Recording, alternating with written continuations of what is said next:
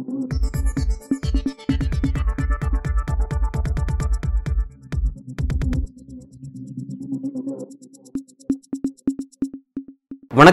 இது news focus Tamil. இந்த நேர்காணலில் நம்முடன் அரசியல் பேச இணைந்திருக்கிறார் திமுகவின் செய்தி தொடர்பாளர் திரு மதிவண்ணன் அவர்கள். வணக்கம் சார். ஆளுநருக்கும் தேர்ந்தெடுக்கப்பட்ட மாநில அரசுக்கும் இடையான அந்த சர்ச்சை அப்படிங்கிறது ஒரு நீண்ட காலமாக நம்ம அங்கே இருக்கிறத பார்க்க முடியுது. இது வந்து ரொம்ப சீரியஸாக இருக்கிற மாநிலம்னா தமிழ்நாடு கேரளா பஞ்சாப் அப்படிங்கிறதெல்லாம் நம்ம பார்க்க முடியுது. குறிப்பாக வந்து கேரளாவில் அந்த ஒரு முக்கியமான டெவலப்மெண்ட் அப்படிங்கிறது என்னென்னா அங்கே ஆரிஃப் முகமது கான் வந்து இந்த தேர்ந்தெடுக்கப்பட்ட கேரள இடதுசாரி அரசு அவங்க நிறைவேற்றி அனுப்பிய அந்த கோப்புகளில் கையெழுத்திடாமல் இருந்தார். அந்த விஷயத்தில் கோர்ட்டோட உத்தரவுக்கு பிறகு அவர் என்ன செஞ்சிருக்காரு அப்படின்னா எட்டு மசோதாக்களை ஒன்றுக்கு கையெழுத்திட்டார். மீதி ஏழு ஜனாதிபதி அமைச்சு வச்சிட்டாரு. அவரோட நடவடிக்கை எப்படி பார்க்குறீங்க இல்லை அதாவது என்னைக்கு பிஜேபி இந்த நாட்டை ஆள ஆரம்பிச்சதோ இந்த ஒன்பது வருஷத்தில் எல்லா அரசு துறைகளுமே வந்து அவங்க இஷ்டத்துக்கு ஆட்டி படைக்க ஆரம்பிச்சிட்டாங்க. இப்போ ஆளுநர் என்பவர் வந்து இன்னைக்கு இல்லை.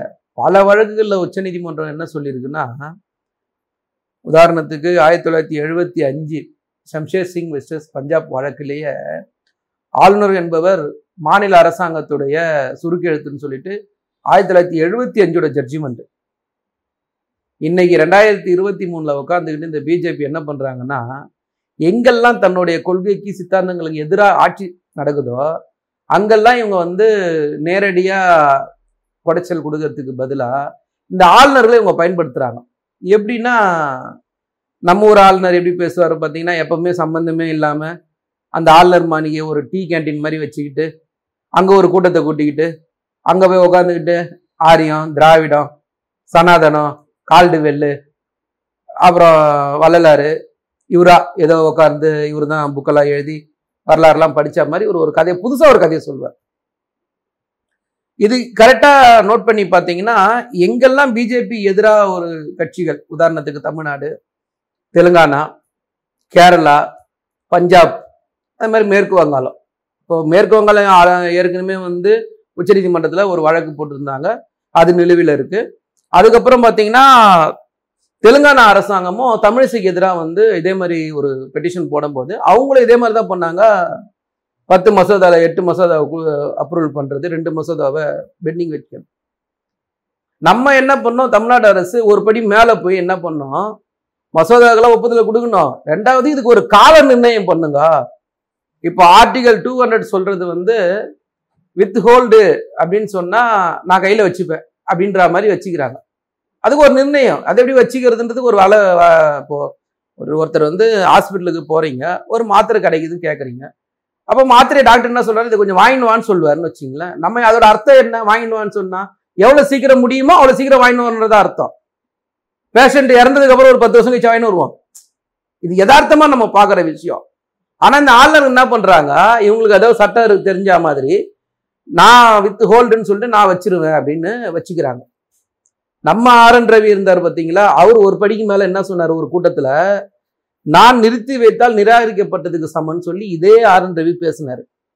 இப்போ இவரே என்ன பண்ணுறாரு நம்ம அமிச்ச மாதம் நம்ம போய் கோர்ட்டில் கேஸ் போட்ட உடனே பத்து மாதம் திருப்பி அனுப்புகிறார் இப்போ பத்து மாதம் திருப்பி அனுப்பிச்சா என்ன சொல்லணும்? காரணம் சொல்லணும்ல பத்து மாதம் தாக்கா ஒவ்வொரு மசோதாவை எதனால் இதை நான் நிராகரிக்கிறேன்? இல்லை திருப்பி அனுப்புகிறேன்னு சொல்லணும்.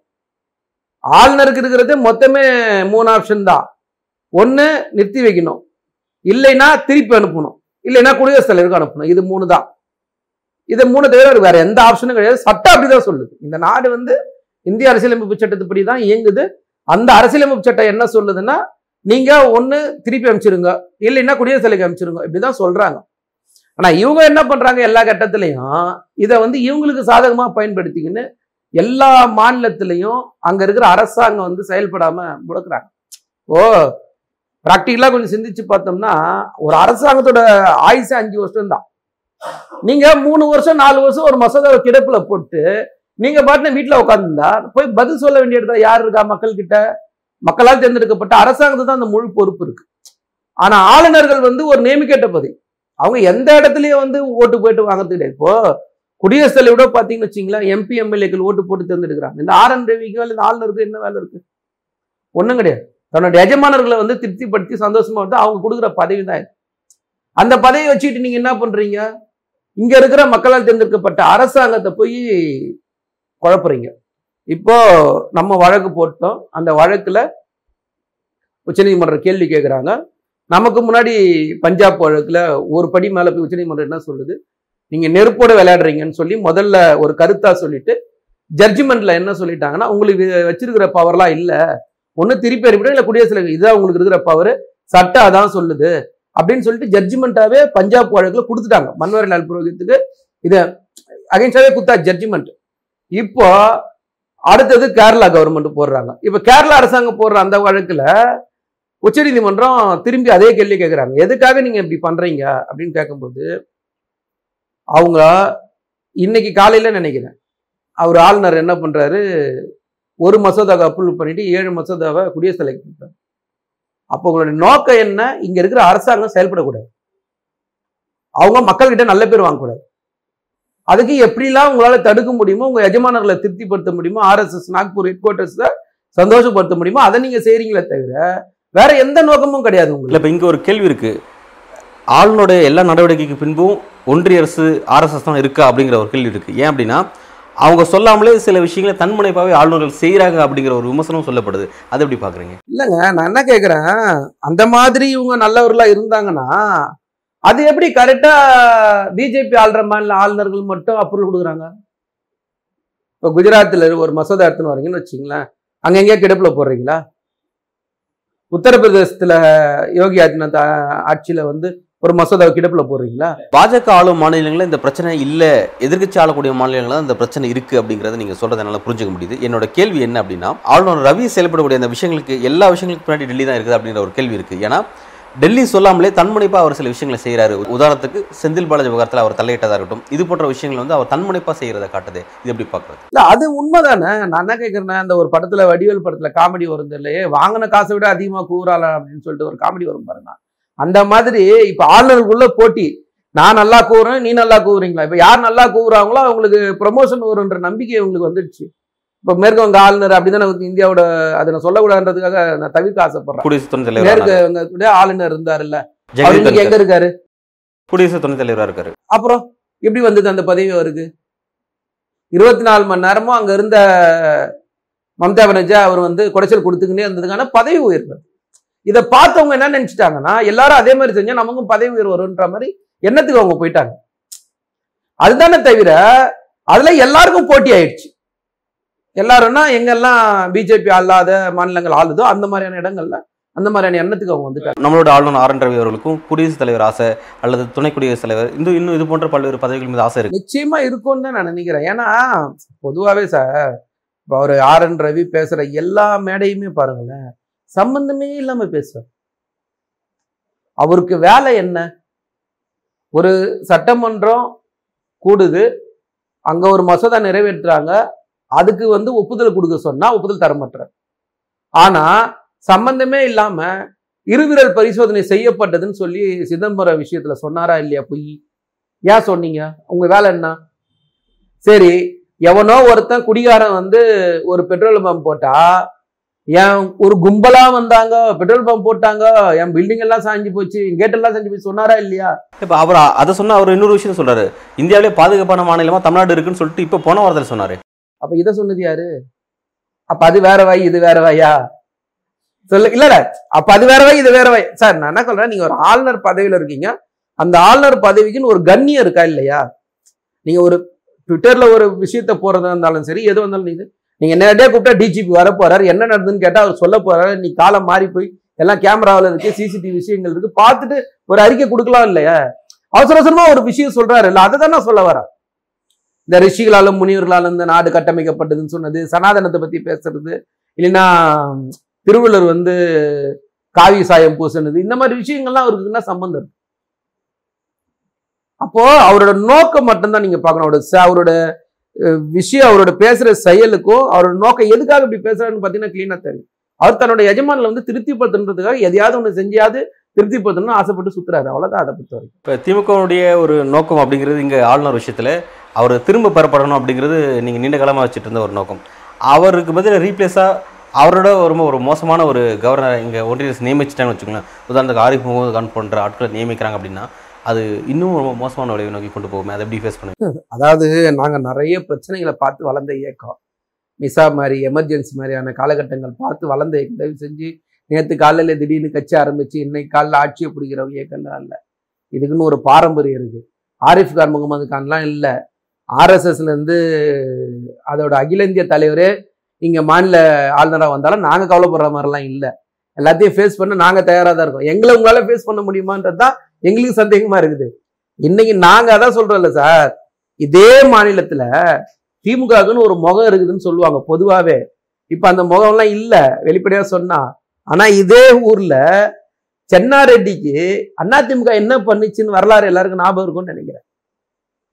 விழுப்புரத்தை மடக்கி காரை அடிச்சு உடைச்சாங்களா இல்லையா அதிமுக காரங்க எல்லாரும் பார்க்க தானே செஞ்சோம். அதிமுகவே அந்த ரேஞ்சில் இருந்ததுன்னா அதோட தாய் கழகம் எது? அதனால நாங்க என்ன சொல்றோம்னா நாங்க எல்லாத்தையும் பாக்குற ஆளு. எங்களுக்கு இதெல்லாம் ஒண்ணும் இல்ல. நீங்க யார் வேணா வாங்க. எங்களுக்கு என்ன இருக்குது? தலைமை நீதிபதி இந்த விஷயத்தில் சொல்லியிருக்க கருத்து அது ஆரிஃப் முகமதுக்கான விஷயத்தில் அவர் சொன்ன கருத்து அப்படிங்கிறது. ஆளும் அரசும் ஆளுநரும் இணைந்து செயல்படுங்க. இல்லாட்டி நாங்கள் வேற ஒரு வழியை கையாள வேண்டிய சூழலுக்கு தள்ளப்படுவோம் அப்படிங்கிற மாதிரியான அந்த விஷயத்தை அந்த கருத்து சொல்லியிருக்காரு. அதை எப்படி புரிஞ்சுக்கிறீங்க? சார் எல்லாத்துக்குமே இந்த நாடு அரசியலமைப்பு சட்டத்தால இயங்கும் போது இறுதி முடிவு வந்து உச்சநீதிமன்றம் தான் சார். உச்சநீதிமன்றம் வந்து எல்லாத்துக்கும் ஒரு எல்லையை பார்க்க தான் செய்வாங்க. நீங்க சொல்ற மாதிரி அதாவது ஆர்எஸ்எஸோட அஜெண்டாவை நம்ம நடைமுறைப்படுத்தலாம் கொஞ்சம் கொஞ்சமா நடைமுறைப்படுத்தலாம் அப்படிலாம் நினைச்சீங்கன்னா அது முடியாதுன்றது தான் நான் சொல்ல வர விஷயம். எவ்வளவு நாளைக்கு பண்ண முடியும்னு நினைக்கிறீங்க நீங்க? இப்போ உச்சநீதிமன்றம் இந்த ஜட்ஜ்மெண்ட் நம்மளோட நம்ம போட்ட வழக்குலயே ஒரு கால நிர்ணயம் பண்ணுங்கன்னு சொல்லிட்டாங்கன்னா என்ன பண்ணுவாங்க? அப்ப அதுக்கு மாற்று வழி கிடையாது இல்ல. நீங்க அதை மாத்தணும்னா உங்களுக்கு என்ன பண்ணணும்? திரும்ப நீங்க நாடாளுமன்றத்துல ஒரு சட்டத்தை எடுத்துன்னு வந்து தான் நீங்க மாத்த முடியும். ஒன்ஸ் உச்சநீதிமன்ற ஜட்ஜ்மெண்ட் கொடுத்ததுக்கு அப்புறம் நீங்க அதை மாத்தணும்னா அதுக்கப்புறம் திரும்பி நீங்க நாடாளுமன்றத்தை கூட்டி அதுல பெரும்பான்மை நிரூபிச்சு அதுல நீங்க ஒரு சட்டத்தை எடுத்துன்னு வந்து அதுல பில் பாஸ் பண்ணணும். இதை ஒன்றிய அரசு செய்யுமா? அப்போ அந்த ஆளுநர் விவகாரத்தில் சுப்ரீம் கோர்ட் வந்து டைரக்டா ஆளுநருக்கு டைம் ஃப்ரேம் பண்ண முடியுமா அப்படிங்கிற ஒரு கேள்வி இருக்கு. ஏன்னா சட்டத்தில் அப்படி ஒரு விஷயம் இல்லை. அதை சுப்ரீம் கோர்ட் செய்யறதுக்கு முன் வருமா முடியுமா அது? இல்ல அதாவது நான் அதை நான் தெளிவா சொல்றேன்னே அந்த ஒரு கட்டத்துக்கு அது போக விட மாட்டாங்கன்னு நாங்க நம்புறோம். அது அந்த ஒரு கட்டத்துக்கு போயிடுச்சுனால ஒன்றிய அரசுக்கு அது மிகப்பெரிய அவமானம். ஏன்னா இப்போ கேரளா விஷயம் ரொம்ப சீரியஸாக மாறுது? இல்ல எல்லா நீங்க நல்லா புரிஞ்சுங்களேன் இப்போ ஜட்ஜ்மெண்ட் வந்த அன்னைக்கு இதே ஆர் என் ரவி என்ன சொன்னார்? நல்ல ஞாபகம் பத்தி பாருங்களேன் நீங்க. நம்ம நாடோட அரசியலமைப்பு சட்டமே முழுமை பெறலன்னு பேசினார் ஒரு மேடையில. அந்த ஆணவம் எங்கிருந்து வருது உங்களுக்கு? அது அவரோட கருத்து சுதந்திரம்னு சொல்லி சொல்றாங்க. சார் ஆளுநர் பதவி விட்டுட்டு போயிடுங்க சார். நீங்க ஒரு அரசாங்க பதவியில உட்காந்துட்டு அரசு கவர்மெண்ட்ல இருந்து பணத்தை வாங்கிட்டு நீங்க நிர்வாகம் பண்ணிட்டு என்ன உங்களுக்கு தனிப்பட்ட கருத்து? ஃபர்ஸ்ட் விஷயம் என்ன அப்படின்னா ஆளுநர் ரவி அப்படிங்கிறவர் அந்த ஆளுநர் பதவிக்கு தகுதியானவர் அப்படிங்கிறதுனால தான் அவர் அந்த இடத்துல நியமிச்சிருக்காங்க அப்படிங்கிறத நம்ம புரிஞ்சுக்க முடியுது. ஒன்று ரெண்டாவது விஷயம் என்னென்னா அப்படி நியமிக்கப்படக்கூடிய ஆளுநராக இருக்கட்டும் அல்லது வேறு யாராவது இருக்கட்டும் தாங்கள் எதன் அடிப்படையில் நியமிக்கப்பட்டிருக்கோமோ எந்த உறுதிமொழியின் அடிப்படையில் நியமிக்கப்பட்டிருக்கோமோ அந்த அரசியல் சாசனத்தையே விமர்சனம் செய்வதற்கான உரிமையை அதே அமைப்பு தான் அவங்களுக்கு வழங்குது. அப்படின்னு தான் இங்கே பார்க்க வேண்டியது இருக்கு. அப்போ அப்படிங்கும்போது அது அவரோட உரிமை தான் நம்ம அதை பார்க்க வேண்டியது இருக்கு. இது எப்படி பார்க்க நான் கா நான் திரும்ப சொல்கிறேன் காமன் மேன் என்ன வேணால் பேசலாம். நீங்கள் காமன் மேன் இல்லை. அதாவது ஆளுநர் என்ன பேசணும் என்ன பேசக்கூடாதுன்னு ஒரு வரமுறை இருக்குது. நீங்களும் நானும் வந்து உறுதிமொழி எழுத்துக்கு போகிறது இல்லை நீங்களும் நானும் வந்து மறைமுகமாக நீங்களும் நானும் வந்து பதவி எடுக்க போகிறது இல்லை நீங்களும் நானும் வந்து உறுதிமொழி எடுக்க போகிறது இல்லை நீங்களும் நானும் ரகசிய காப்பு பிரமாணம் எடுக்க போகிறது இல்லை அப்போ இதெல்லாம் எடுத்த ஒரு மனுஷன் எப்படி என்ன வேணா பேசலாம். ஆளுநர் அவர்கள் வந்து உறுதிமொழி எடுத்து தான் வந்து அந்த பதவிக்கு வராரு. ரகசிய காப்பு பிரமாணம் எடுத்து தான் பதவிக்கு வராரு. அப்போ அவருக்கு ஒரு வரமுறை இருக்கு. அவர் என்ன பேசணும் என்ன பேசக்கூடாதுன்னு சொல்லிட்டு. அரசாங்கம் சம்பந்தப்பட்டதெல்லாம் வந்து சில விஷயங்கள் அவர் வெளிப்படையாக பேச முடியாது. அப்படியாப்பட்ட ஆளுநர் வந்து இந்த நாடு ரிஷிகள் முனிவர்கள் சனாதனம் இதெல்லாம் பேச வேண்டிய அவசியமே கிடையாது. அதோட நோக்கமே வேற தானே இல்ல சார். அரசியல் அமைப்பு சாசனத்துல விமர்சனம் செய்யறதுக்கான உரிமை ஆளுநருக்கு வழங்கப்பட்டிருக்கு அப்படிங்கறத நம்ம கவனிக்க வேண்டியது இருக்கு. இல்ல அதுதான் சார் அவருக்கும் கொடுத்து இருக்குன்னா அவர் அரசாங்கத்தோட ஒரு அங்கத்தினர் அவரு. நல்லா புரிஞ்சுங்களேன் நீங்களும். அப்படி இல்லையே. இப்ப கடந்த காலத்துல கேரள முதல்வர் இஎம்எஸ் இருக்காருல்ல பாத்தீங்களா? அவர் வந்து இதே போன்று அரசியல் சாசனத்தை விமர்சனம் செஞ்சிருக்காரு. அவரும் முதல்வரும் வந்து அந்த உறுதிமொழியின் அடிப்படையில் தான் வந்து பதவி ஏற்கிறாரு. பட் அதை விமர்சனம் செஞ்சிருக்காரு. அதனால அப்படிதான் நம்ம எல்லாத்தையும் பார்க்க வேண்டியது இருக்கு. அரசியல்வாதி பேசுறாங்கன்றீங்களா? அரசாங்கம் பேசுதுன்றீங்களா? ஆளுநர் ரவிக்கு மட்டும் கிடையாது. அரசியலமைப்பு சாஸ்திரத்தின்படி உறுதிமொழி இருக்கக்கூடிய அனைவருக்குமே அந்த அரசியலமைப்பு சாஸ்திரத்தை விமர்சனம் செய்வதற்கான உரிமைகளை அந்த சாசனம் தான் அவங்களுக்கு வழங்கியிருக்கு அப்படிங்கறத நம்ம இதுல கவனிக்க வேண்டியது அரசியலமைப்பு சட்டத்தை வந்து நீங்க டிஸ்கஸ் பண்ணுவீங்க பொதுவெளியில வந்து. இப்ப ஆளுநர் ரவி பேசுறதை நீங்க தவறுன்னு குறிப்பிடுறீங்க. அப்படின்னா வந்து நீதிமன்றமே அவர் மீது அவமதிப்பு வழக்கு எல்லாரும் தொடுத்திருக்குமே ஏன் தொடுக்காம இருக்கு? அவசரப்பட வேணாம். ஏன் அவசரப்படுறீங்க? நீங்க உடனே ஆளுநர் இப்படி பேசின உடனே மறுநாளே அது ரிசல்ட் எதிர்பார்க்காதீங்களா? இப்ப நாங்க என்ன இல்ல இல்ல. அவர் அந்த கருத்து தெரிவிச்சு ஒரு வாரத்துக்கு மேல ஆயிடுச்சு. இன்னி வரையும் எந்த வழக்கும் இல்ல. அதான் பார்க்க வேண்டியது. இல்லைங்க இப்ப நாங்க ஒரு பெட்டிஷன் போட்டிருக்கோம் அந்த பெட்டிஷன் வரும்போது இவர் என்னென்ன பண்ணிருக்காருன்னு நாங்க எடுத்து போய் சொல்லுவோம்ல. அப்போ உச்சநீதிமன்றம் இதுக்கு ஒரு முடிவு நீங்க நினைக்கிற மாதிரிலாம் கிடையாது சார். இன்னைக்கு டோட்டலாவே சிஸ்டமே வேற மாதிரி இருக்கு. அதனால இவருக்கு நினைக்கிற மாதிரி ஆர் என் டிரைவ் நினைக்கிற மாதிரியோ இல்ல ஆர்எஸ்எஸ் ஹெட் ஆபீஸ் நாக்பூர் நினைக்கிற மாதிரிலாம் இங்க நடத்தாதுன்றது எனக்கு நம்பிக்கை முழுசா இருக்கு. ஆளுநருக்கு எதிராக திமுக அரசு தொடுத்திருக்க இந்த வழக்கு அடுத்த கட்டமா இது எப்படி நகரும் அப்படிங்கறத நீங்க பாக்குறீங்க? சார் எப்பயுமே திமுகவை பொறுத்த வரைக்கும் சட்ட போராட்டன்றது ரொம்ப தெளிவாக இருக்கும். நீங்கள் ஏழு புள்ளி ஐந்து இடஒதுக்கீடாக இருந்தாலும் சரி இல்லைன்னா ஓபிசி இருபத்தி ஏழு சதவீத ரிசர்வேஷன் பில்லாக இருந்தாலும் சரி இப்படி ஒவ்வொரு காலகட்டங்கள்லேயும் வந்து சட்ட போராட்டன்றது திமுக வந்து தெளிவான பாதையில் எடுத்துன்னு போவாங்க. நீங்கள் இப்போ உதாரணத்துக்கு இந்த வழக்கை கூட பாருங்களேன். இப்போ நம்ம வழக்கு போட்டதுக்கு அப்புறம் தான் கேரளா வழக்கு போட்டாங்க. ஸோ நம்ம அதுக்கு முன்மாதிரியாக தான் இருக்குமே தவிர நீங்கள் ஒட்டுமொத்தமாகவே எனக்கு தெரிஞ்ச வரைக்கும் இந்தியாவுக்கு பல விஷயங்கள் வந்து தமிழ்நாடு தான் முன்மாதிரியாக இருந்தது. ஸோ இந்த விஷயத்துலையும் வந்து தமிழ்நாடு மிகப்பெரிய முன்னுதாரணமாக இருக்கும்.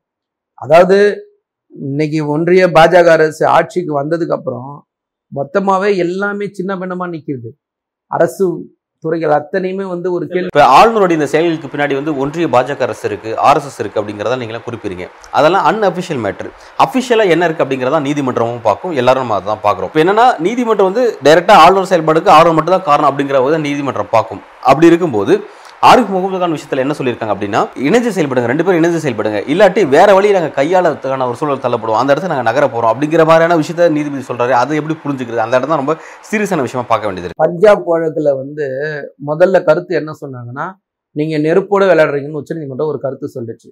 ஆனால் ஜட்ஜ்மெண்ட் வரும்போது என்ன சொல்லிட்டாங்கன்னா ஆளுநர் பண்ணது முழுக்க தவறு. அதில் அரசியலமைப்பு சட்டத்தில் எந்த இடத்துல இந்த மாதிரி ஒரு இடமே கிடையாது.